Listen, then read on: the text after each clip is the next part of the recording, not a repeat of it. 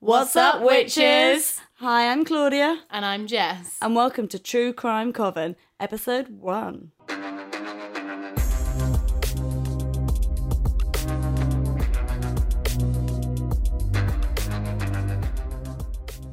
Named as such because we are two self described witches, Yeah.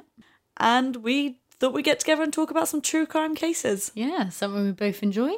Yeah. Both enjoy being a witch. I mean, we don't enjoy crime, but enjoy the uh, Just like the you journey listen- of it. yeah, just like you listening to it, we have an interest in it, be that a healthy one at least. Yes.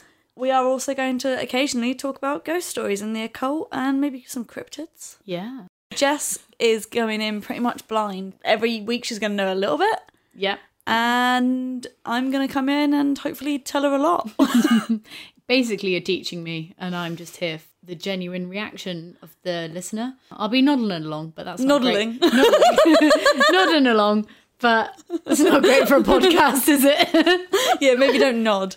And in case you can't tell, we are not here to try and glorify crime or to sit and revel about the Nope. gory details. We just have a fascination with it, as many people do in the world. Um, I think because none of us can imagine how these crimes happen. And I think it's just something that completely fascinates people. It's the unknown. yeah. We also will be talking about ghosts and stuff because we quite like spooky stuff. And we do just want to say as well that throughout this podcast, despite what we're talking about, we do want this to be a safe, inclusive space for everyone. So we are going to strive to use proper terminology and always refer to people respectively, use inclusive terms, trigger warnings. But we're human, we might sometimes get this wrong. We don't know everything by a, a long stretch. we always welcome feedback when we have used Yeah. the wrong term or if we've just said anything that upsets someone, please let us Yeah. know. And yeah. Don't don't keep it in. Let us know. we'll strive to do better. So, Jesse, you ready to get into the, the I first am. episode? The first. So ready. I can't remember uh, what I've actually told you. I think you've just said it's a crime about It's it's, a crime. a crime and it involves someone killing people, wow. hence the crime part of it. Uh, um yeah, I think that's about it. So, Jess, you ready to talk about Las Cruces bowling alley massacre? Oh. Yeah, Yes. it's- That sounds pretty Yeah, it's, it- gruesome. yeah, this case actually really upset me the first time I heard Hmm. it. And I think that's why I chose to go for it first because I listen to a lot of true crime. yeah.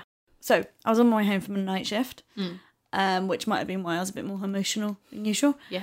And I was listening to a podcast I love called Crime Junkie, and they covered this case. And there is a bit that has a 911 call from a child. Um, And I was crying so badly, I thought I might have to pull my car over. Wow. So I think it stuck with me Yeah. and that's why I wanted to cover this case because it just was so in my mind.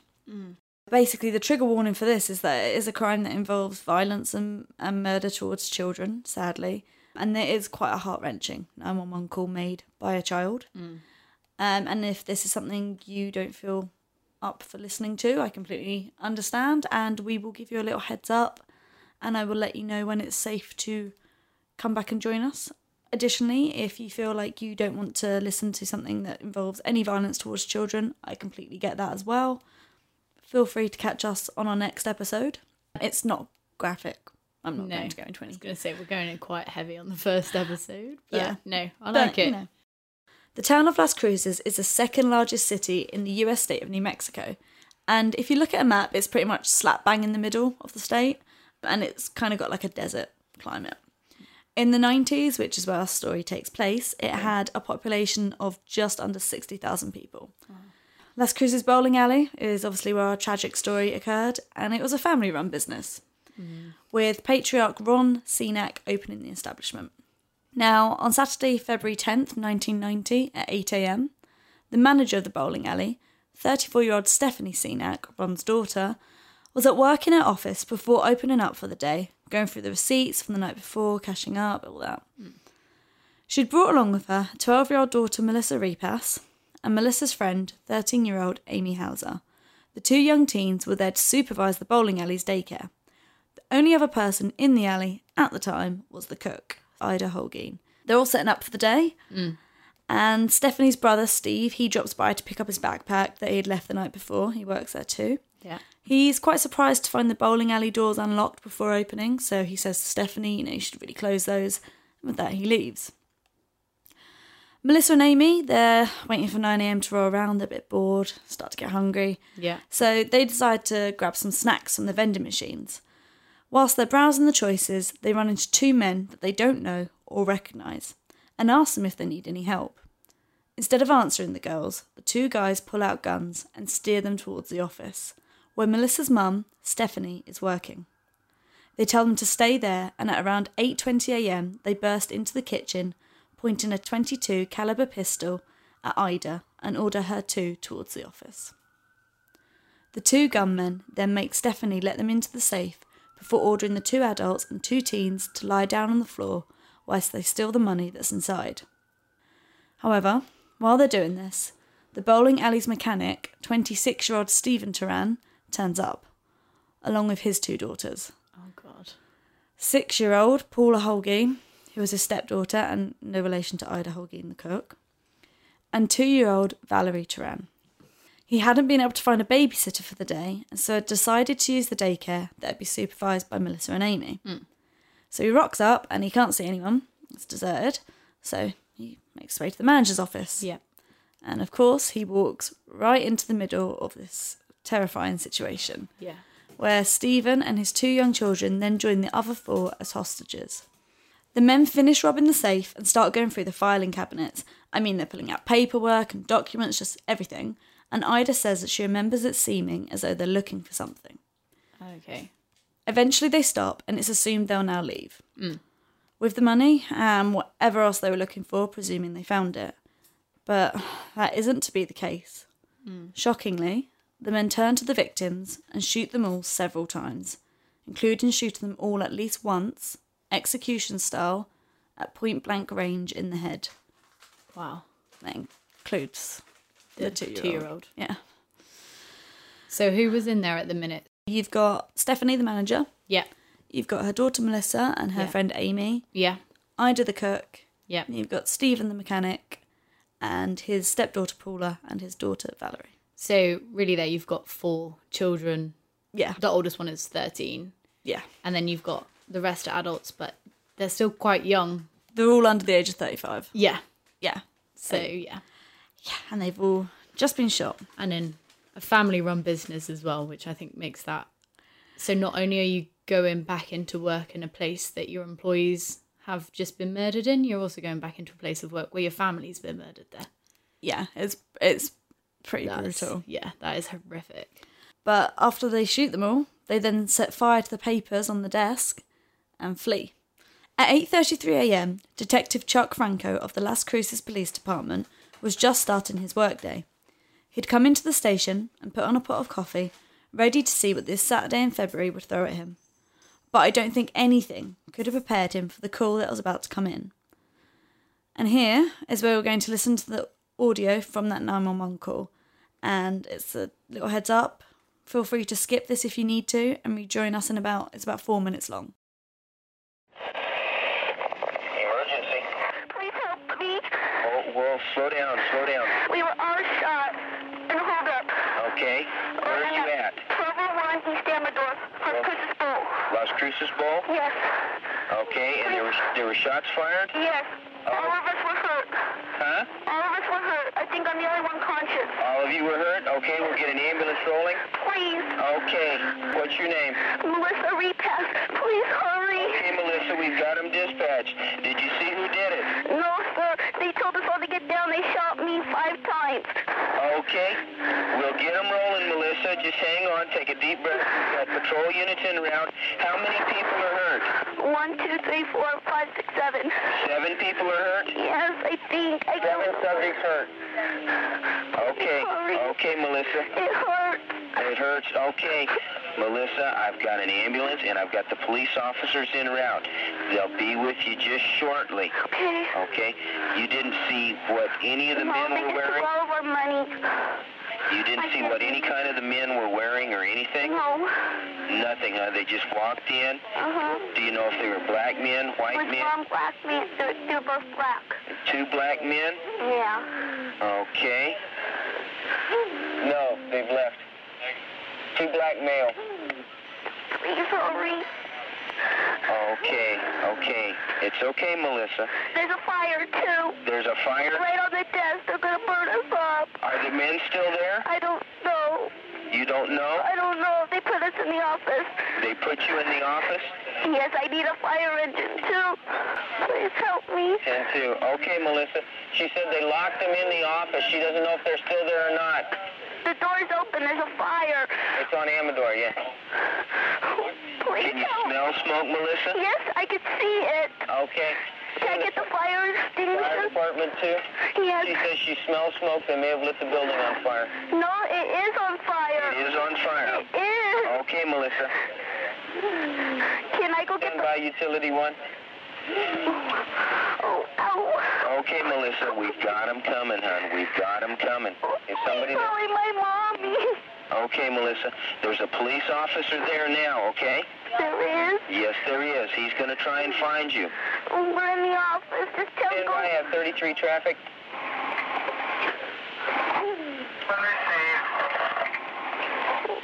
God, Okay. I'm gonna die. I know I'm gonna Hold on, die. Melissa. We've got the ambulance coming. They're just down the street.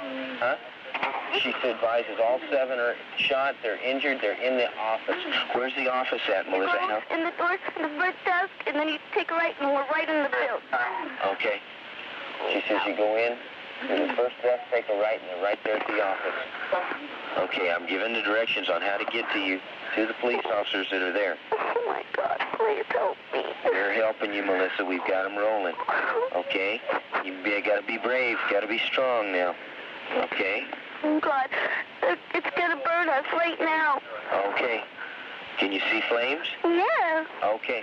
it's burning us. Okay. Oh, I got bullets in my feet. Okay. I got bullets in my head. You bullet the bullets in your head too? I can't. None of them are gone. I'm still here.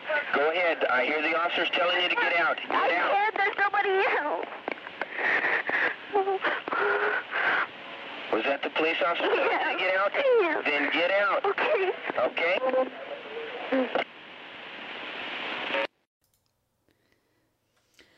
Wow. Yeah, it's pretty That is, intense.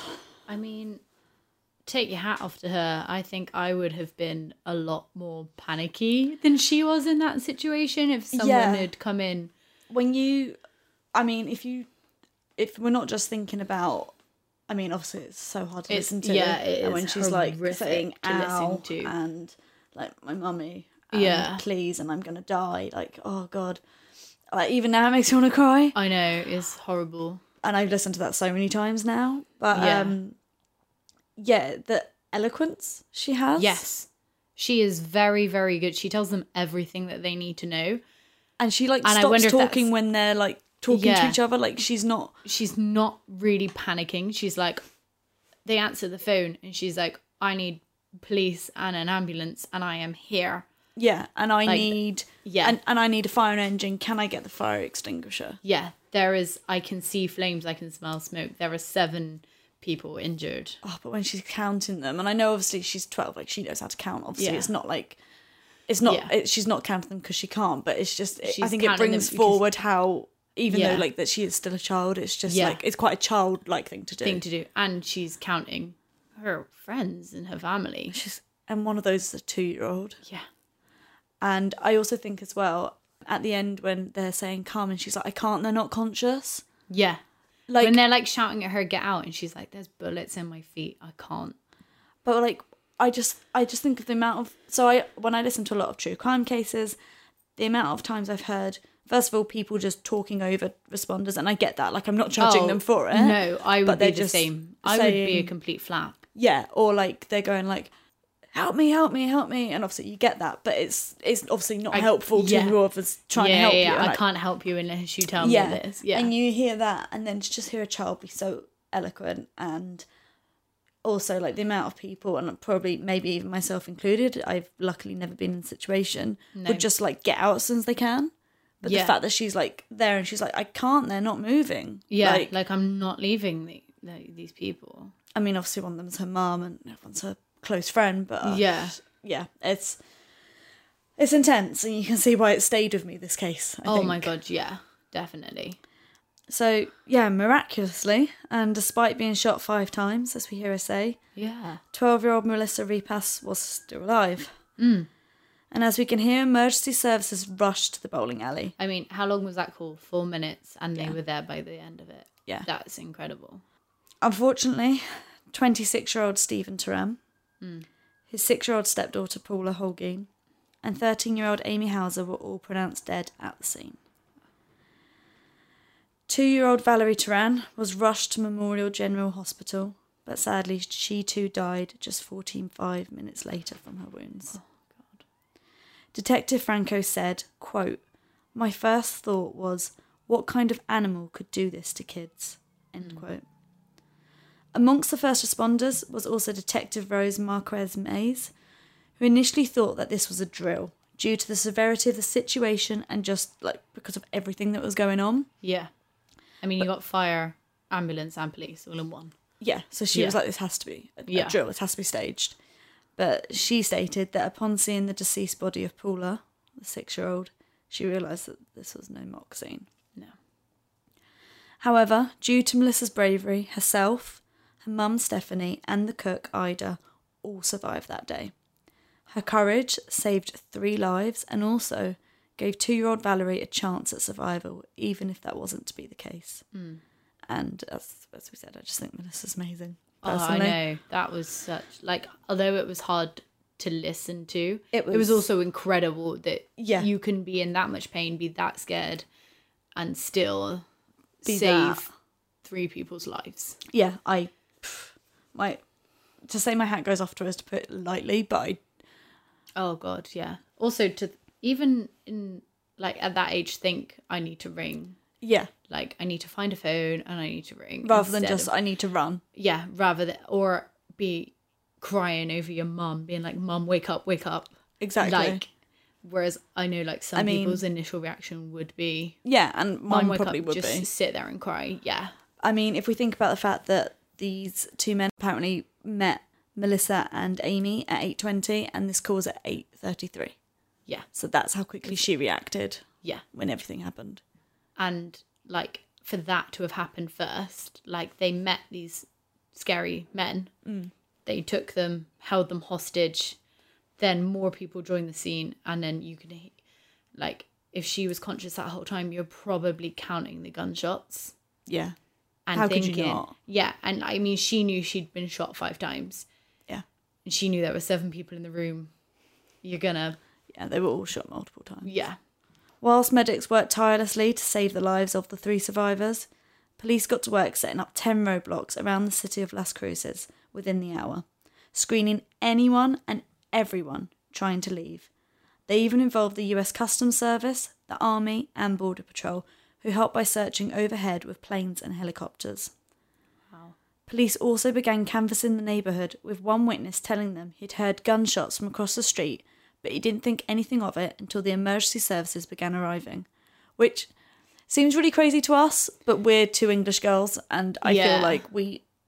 I've never seen a real gun, I don't think. no, and I don't think I've actually like ever heard like you hear stuff and you're like, oh, it's probably just fireworks, But that's the thing. Maybe we would ignore it because Yeah, I'd be like, because- oh, it's a car backfiring yeah, or it's because we yeah. don't expect it. I mean, a, lit, a firework literally went off about ten minutes ago, and we were like, oh, I Oh, mean, I, firework. I could see it from the window, so I knew it was a firework, but but yeah, um, yeah, it but- happened in the middle of the day the other day, and like it made me jump. But then I could see the smoke, and I was like, okay, that was Yeah. a firework. But if I it was a mean- gun, I don't know if I would be able to tell the difference. No, and I feel like we're able to be like, oh, it's so crazy, but I also don't know what Las Cruces was like. I'm not sure what. the- Yeah, I But- mean, you don't get loads of gun crime in England, No. which, which I'm very Thankfully. thankful for. Yeah, we don't have just guns about. You remember Stephanie's brother Steve, who came to pick up his backpack? Yeah, He said that as he was driving by the bowling alley, he had seen two Hispanic men walking towards the front of the building. He watched as the older man handed the younger man a small briefcase. The older guy then stopped and squatted down as Steve drove past and made eye contact with him. Another witness came forward. He had been on a ladder across the street painting when he saw the same two men, but this time they were running away from the bowling alley, heading south. Now, a description was able to be given to police, and from this, they did create a facial composite of the suspects. These were created by Lois Gibson. I also just want to take this time to clear up that I believe Melissa did later clarify she meant Hispanic men Yeah. rather than black men, as you hear her say in the audio. But I, you're panicking. Yeah.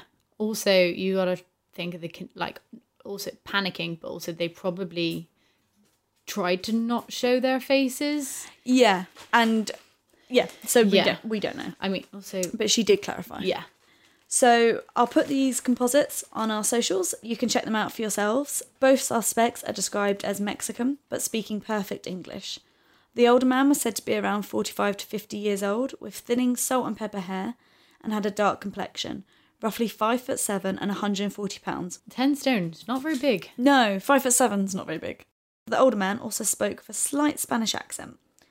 The younger man was Hispanic too, around 30 years old with dark wavy hair, and at the time he had a moustache and light coloured brown eyes. He was 5 foot 10 and 170 pounds, which is 12 stone. So still quite slim. Yeah, He spoke with no detectable Spanish accent. And Hmm. actually there are two sketches, so there's one of them then and then they did an updated one 30 years Oh, of later. what Um, they think they look like. Yeah, and we, I'll put those up. Yeah, d- does do they know the relation of the men? Like No. because that that's not a huge age gap, so they're not like father son, but they're also about ten years. Yeah, so you've got one who's 45 to 50 and one who's about 30. So, Hmm. yeah, so not father son, but Makes you think if they chose like gun crime or women and children, because as you said, they are quite small men. true. So we're True. gonna go somewhere a bit more. Yeah, yeah, I Hmm. suppose. I, I mean, it's one of the theories, unfortunately. Yeah. Ida stated that she is sure that she had seen these two suspects at the bowling alley prior to the shootings, Oh, saying wow. that they seemed to be analysing the customers and watching the daily operations of the place. So Hmm. they were scoping it out. yeah this also I don't feel like you do this unplanned. Like No. you don't like this isn't a burglary gone wrong. This is Yeah.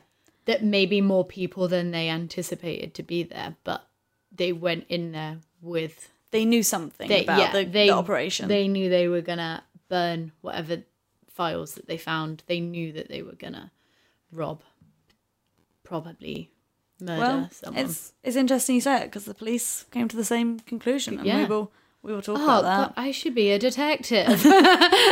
well, you know, time for a career change. so authorities also received a tip from one woman who claimed that the men had actually stayed with her after the murders, adding that the killings themselves were over drugs. This woman was herself apparently a drug user, Hmm. and it's stated that when she was sober, she recanted her statement, and it led nowhere. it's interesting that it's about drugs at a family run bowling alley. Uh, we'll get to it. Oh, here we go. So, in fact, during the aftermath of this, the police received more than 50 calls an hour to their tip line. Wow. But why did this happen? So, at first, it does seem like a robbery gone wrong when you first look at it. Yeah. What with the men making Stephanie open the safe for them? But it turns out that they actually only took $4,000. And apparently, they actually left some money behind as well.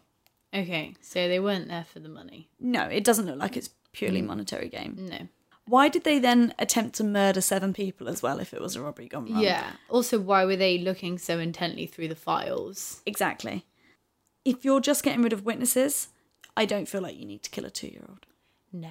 I feel like that's, I mean, I can't wrap my head around it, but I Mm. feel like that's indicative of something being very planned Yeah. and being quite cold. Also, everyone was shot multiple times. Mm. They made sure that they had enough bullets to kill s- seven people. They weren't with shooting multiple- warning shots. They were, No. they were, yeah. They they were shots to kill, and they had enough to, yeah. and they said a lot of them were at point blank. yeah, Yeah. You have an intention there. Yeah. And you're not just shooting randomly. No. So it is possible, even though they cased it out, but it's possible that the suspects perhaps didn't Mm. expect anyone to be at the bowling alley because they weren't wearing any sort of disguise. Yeah. But again, I think that leads to the fact that they didn't intend to leave any witnesses. Yes. And they also knew that someone had to be there because they walked in through open doors. Yeah. Also, if they'd been analysing the day before, they knew manager would go in. Well, they're not sure if it's the day before, but at some point they were oh, analysing. there's, yeah, but if they they've gone in, they analysed to see. Obviously, someone's got to open up and lock up. yeah. And I There's- think everyone knows that with a business, yeah, it might open at nine, but people are going to be there be from there. seven. Oh my god. eh? Yeah, and if they serve food as well, like there's got to be a chef in there prepping. Well, sadly, Ida actually wasn't meant to even be there that day. oh really? I can't remember the circumstances that brought her in, but she wasn't She scheduled wasn't to work. supposed to Hmm. be. So, as you said, the survivors remember the men going through the filing cabinet. And Ida said it seemed like they were looking for something in particular, but Yeah. what for? So, one theory states that it was all drug related. Yep. Stephanie Senak's youngest brother, RJ, so she's got Steve. Yeah. RJ was the youngest. Um, he tended the bar at the bowling alley, and according to his friends and family, he had a bit of a drug problem, namely cocaine. And witnesses told police that many of his drug deals actually took place at the bowling alley itself Oh wow. which led some people to speculate that perhaps he got mixed up with the wrong crowd or with drug cartels. But this theory was investigated, but police could not find any evidence that linked the murders to RJ, and he was unable to provide any information that could lead to the capture of the suspects. And unfortunately, and sadly, he died in 1997 um, of a drug overdose. Authorities also looked into the bowling alley owner, Ron Zenak, Stephanie's father. He was said to have money problems. He was known to spend recklessly and rumoured to be involved in shady business deals with equally shady characters. I read an article that stated that police did investigate a possible tie to a population of Cubans that lived near the bowling alley, but that Hmm. was literally one article that mentioned that. Okay, so not a real in depth. No, and that's all I could find on that. Okay. Some people have said that the composite sketches look more Cuban than then Hispanic. Okay. So I thought I'd include it. yeah. Fair enough. Detective Franco, he believes that the gunmen were professionals, stating, The shooters were initially thought to be from Las Cruces, but information later led us to believe they're from out of state and sent here to do a job. Now, the only information he gives as to why he thinks this is due to the type of weapon used, 24 caliber shotgun, how the victims were shot, point blank range, Yeah. and because they tried to get rid of the evidence. Yeah. But I think there's also more that the police aren't saying as to why they think this. I think they're keeping some cards close to the chest. Yeah. Franco also thinks perhaps the killings were meant to send a message. So perhaps then Ron had wronged one of these shady people. Who sends a message by killing children? Some of them weren't meant to be there, though, were they? Oh, I know, but still. People think that perhaps they were sent to take payment, take revenge by hurting him, his business, or his loved ones, yeah. Ron had actually been living at the bowling alley at the time. Oh, However, okay. he was out of town in Arizona on the morning of the murders. So maybe he was the target all Yeah. along, or and they were just wrong place, wrong time. or maybe they knew he was going to be away and they knew that this is where they could hurt him the most. More, yeah. Franco also states that Ron Senak's lack of cooperation led police to suspect him, with his behaviour after the events arousing suspicion with the public. Mm. So he actually reopened the bowling alley just six days after the shootings. Oh my god. Yeah, but I That- while I find this odd, I just want to say I feel like it's really hard to judge someone. Yeah. I don't know if I would personally do it, but No. we know Ron wasn't good with money, No. and we can- know he'd just lost money. Yeah, he can take the financial hit. Exactly, and he was probably going to lose business because pe- Yeah. people aren't going to want to take their families there. Couples on No. dates aren't going to want to go to a literal murder scene. No. Um, Be weirdos like us. Yeah, and yeah, so maybe he just didn't have a choice. Maybe he Yeah. had to get his business back up, and also maybe he needed to throw himself into work. Yeah. You stay busy to otherwise you just kind Yeah. of end up in a pit. So don't even you? though when I initially heard that, I was like, "That is Mm, That weird." Uh, is way too quick, but I I do think when you take a step back and you look at it, and you also think, "Hang on, this man has just had the unimaginable Yeah. happen to him." I don't I don't want to be the one to judge him. Mm. He did end up selling the bowling alley in December of 1990, so later that year, stating that the business was 1.5 million dollars in debt. I did see elsewhere that he was forced to sell it at an auction because it was two million dollars So, in debt. yeah. But either way, it was sold. It had to be because he sold. was in debt. Yeah. And in the end, Ron was thoroughly investigated by law enforcement, and they were unable to find any evidence that he had knowledge or involvement in the crime or that he was engaged in any illegal activity. In terms of physical evidence, there was very little at the scene. So Hmm. I obviously, mean, when they set it on fire, there's not going to be a lot left. well, yeah. So when police officers first arrived, they were confronted with flames, already destroying crucial evidence. Firefighters then used fire extinguishers, obviously, Yeah. to tackle the blaze. It's reported that some first responders dragged bodies to safer areas, which obviously saved lives, maybe. Yeah, but, but also Evidence wise, it's not great. Yeah, so I also- don't, I don't blame them, but No. I think I keep forgetting, like, how long ago 1990 was. yeah, I keep Literally- thinking like, oh yeah, ten years ago. No, it's like we're in 2020. It's 31 years yeah, ago. So, yeah. Yeah. Technology we have now. Oh yeah, and that's the other thing that they say, but I'll get to that. Detective Marquez Mays also said, I believe the police officers were desperate to get the bodies out so they could save lives. They weren't sure at the time who was alive and who was deceased, which I think gives us an idea of what they Yeah. walked into. Yes. I mean, if Chaos. yeah, if you walk into a burning building, your first instinct is going to be get everyone out of here, whether they look alive or not. Just get exactly. everyone out. After all of that obviously took place, medics had to, of course, attend to the gunshot victims first and foremost. And once everything had been done and police could get in there to investigate the scene, there just wasn't anything left to work with. Yeah. Police detective Mark Myers, who has worked this case since 2002, said, quote, It was a very complicated crime scene. They lit the office on fire. That's a clear indication they were thinking about destroying evidence they had left behind. They Hmm. weren't going to leave any witnesses, no matter how young. I have no doubt when they left, they thought everyone in there was dead. End quote. Yeah. Which just echoes what we said. I mean, I feel like the fire was destroying evidence and also was another little extra. Well, if someone is still Alive, they're alive, not going to be. yeah. In the 1990s, as we said, forensic evidence focused mainly on fingerprints. But this was a bowling alley, a public place. Yeah, there's an abundance of fingerprints just everywhere, and it's impossible to tell what ones were significant and Yeah. what were just customers. Yeah. So, where are we today?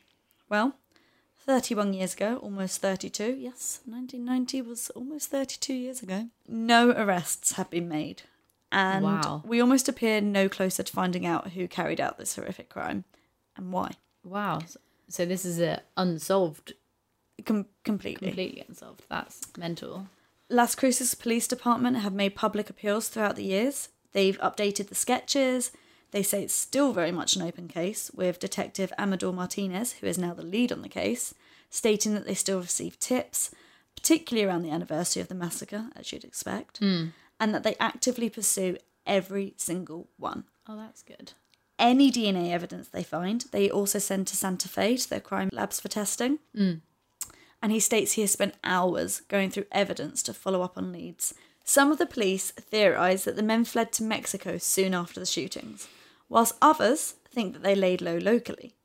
But pretty much all working the case believe that the men had help, meaning that someone out there knows something and just isn't saying. Detective Marquez Mays made a plea stating, How can you live with yourself? It's been so many years. Think of the family that was left behind. Come forth. Just get it off your chest. Preach. Yeah. I mean, you think after that long, Just, yeah. Even if you just give, even, just, I don't know, just some sort just of closure. something. I think as well, like it is exactly what they said. Like you don't do that just on a whim. Like Exactly. they were there for a reason. They had I don't an think- intention. yeah, I don't think it was their personal vendetta. It was no, someone else's. and they are probably just hitmen. Yeah. In February 2020, on what was the 30th anniversary of the murders, Detective Martinez held a news conference about the case, and he stated he was combing through 50 to 60 tips received within a month after that. He was careful not to go into too much detail, but he did say that these tips name people who haven't been charged and are just suspects, with some even naming past suspects that have been looked into before. He went on to confirm that they are going to re examine all evidence and all suspects again. Detective Martinez also said in that conference that had the shooting happened today, police would have used newer techniques to preserve evidence.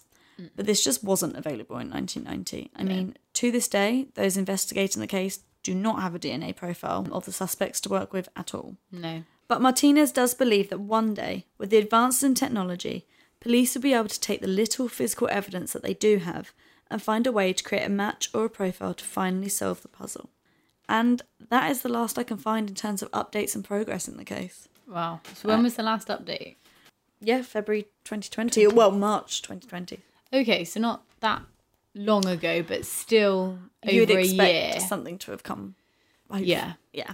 And I think a case with such a high profile, especially in the States, someone would. I mean, it, it rocked this town. Oh my God, yeah.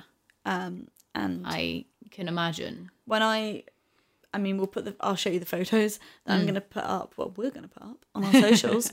um, but I mean, this wasn't a huge bowling alley. Like this wasn't a huge. No, huge I town. imagine with like a family run, I'm kind of like in my head imagining, you know, when you see in like American films, like Yeah. the old school, like maybe like five, ten lanes. Max. Yeah, it wasn't Yeah. like a. not like a bowlplex. Kind yeah, of exactly. Thing you get. Yeah. With like a cinema. And all that. Yeah, yeah, yeah. It's literally just a little family run business. Yeah. I mean, they've got a creche where they keep kids that's run by kids. Kids. Yeah, exactly. Yeah. Survivor Ida Holgein, uh, she was the cook if you remember, Yeah. told KVIA TV of her doubts around police efforts in an interview about the 30th anniversary of the shooting. She asked, "Do they really have the case open? That's what I want to know."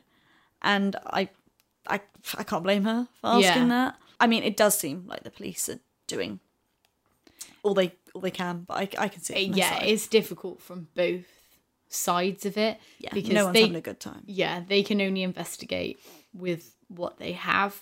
And But you can because- understand that she just yeah, because it's been open for so long, they don't have much. yeah. But also, it would be horrible to experience something like that and not get any justice from it. Like, yeah, there's no, one- justice, no closure. You don't know who did it still. You can't feel safe. Yeah. You're like knowing those men are still walking around. Yeah, and whoever ordered those men. Yeah. Ida says that she still suffers with PTSD I'm not surprised. and headaches as Ah. a result of what she endured on that day when she was shot three times in the head. Oh my God.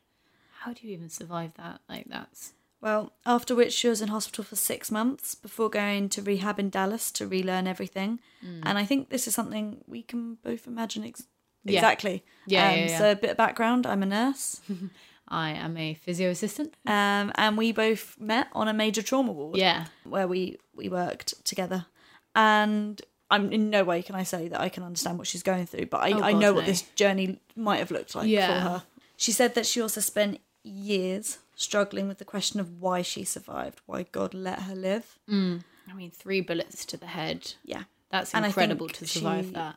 and i think she struggled with why did i survive and the kids didn't Mm. but she said that she thinks she's finally found the answer and that is in her granddaughter Oh, so good. I'm, I'm Oh. happy for her Yeah. Also, she was still really young. Like I She know was we're, 30, we're talking yeah. about kids, but yeah, she was We're like both our 28. age. Yeah. Yeah. And I mean, I'm pretty sure anyone who said that like anyone in their 30s was too young to die. Yeah. So every single person there was too young to die. It's horrific Yeah. that it's children, but even the adults it's just horrific were only just adults. Yeah, exactly. They still had their whole lives ahead of them. yeah. Unfortunately, Stephanie Cenac would pass away in 1999 as a result of complications from her injuries sustained that day. Oh no. And in the nine years before her death, she suffered with PTSD and understandably was afraid to leave her home despite reports that she, she did move away from the area. Yeah. But she still struggled She to leave her still home because I mean, yeah. How could you trust anyone or Exactly. anything anymore? Yeah. Audrey Tran, Stephen's widow, lost not only her husband that day, but her two God. young daughters. Her daughters, who were only two and six years old. She said that she feels sadness when she sees friends posting Facebook photos of their grandchildren, thinking how she might be a grandmother herself today if Paula and Valerie were still alive. Oh, that's horrible. Yeah, makes me want to cry. I know that is horrible. Her sister in law, Veronica, Hmm. told Las Cruces Sun News that Audrey never returned to the home she shared with her family and states that on her first date with Stephen's brother, Anthony, the pair ended up spending the night comforting a distraught Audrey, So they were just about to head out the door, and she called.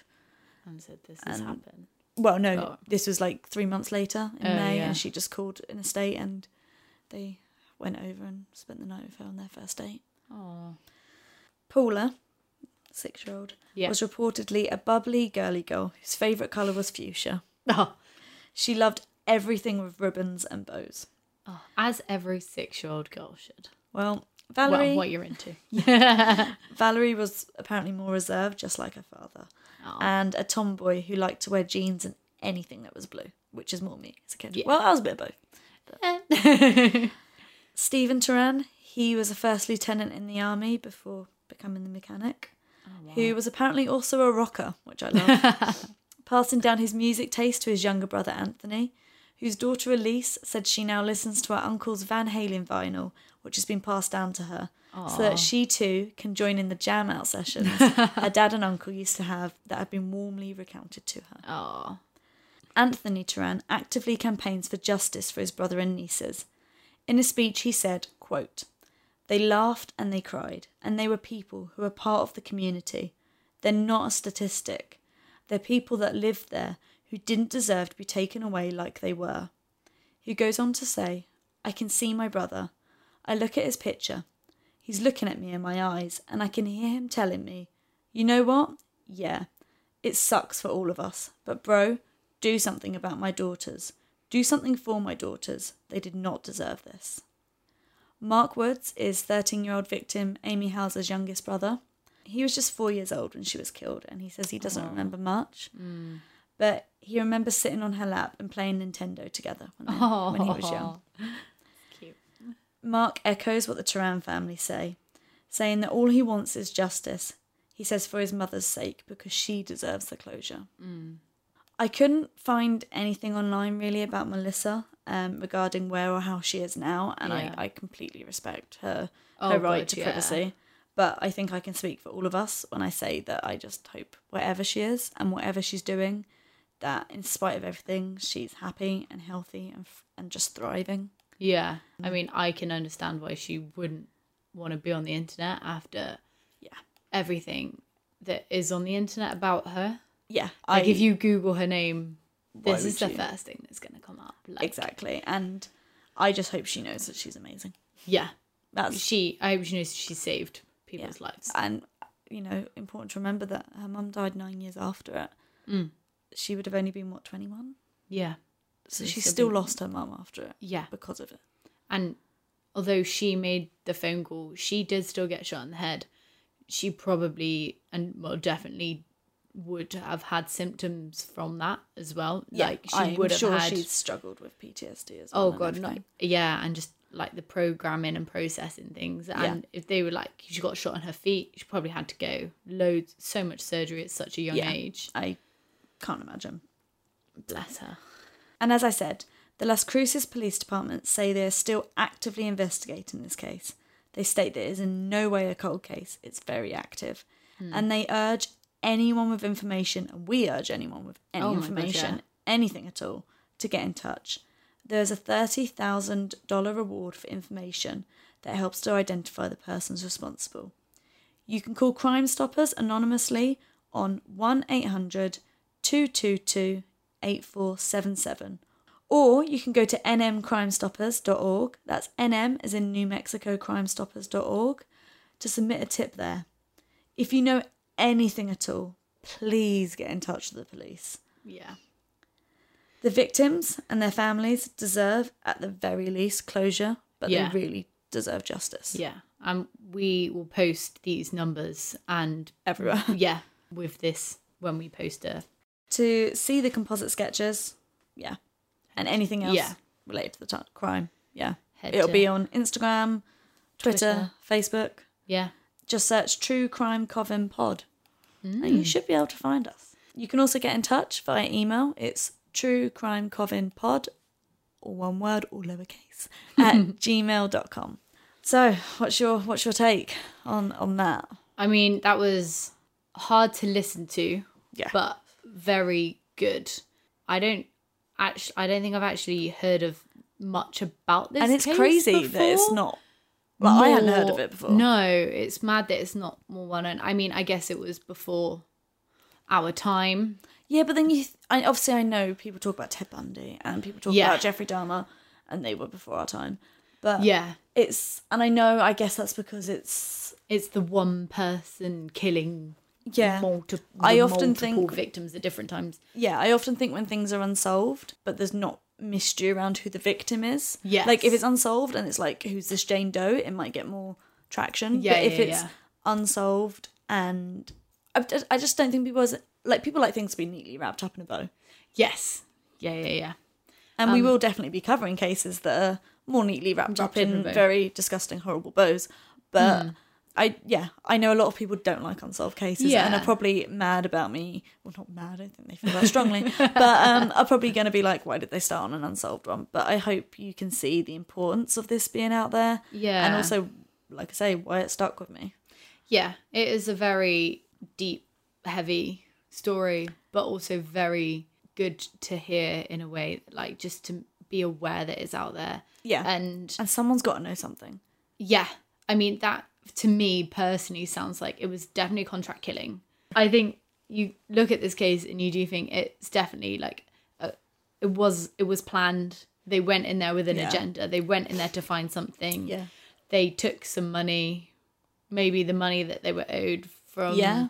and it does I mean- seem weird to me why they didn't take the full amount. I mean, I know maybe it wasn't monetary gain, but I mean, Yeah. I'm not a criminal, but if I'm gonna take five thousand, I'm might as well take Might as well. seven thousand. Like, Yeah, I mean, And if I'm gonna shoot people in the head, I might as well take a lot of money. Like, yeah, because might as well just take it all. And the fact that they investigated so many things, like was it the brother and his drugs? Was it the owner and his financial? Or was it just something completely? Yeah. Like, how does no one know anything? How was there no evidence? someone does. I really think yeah, someone. someone does.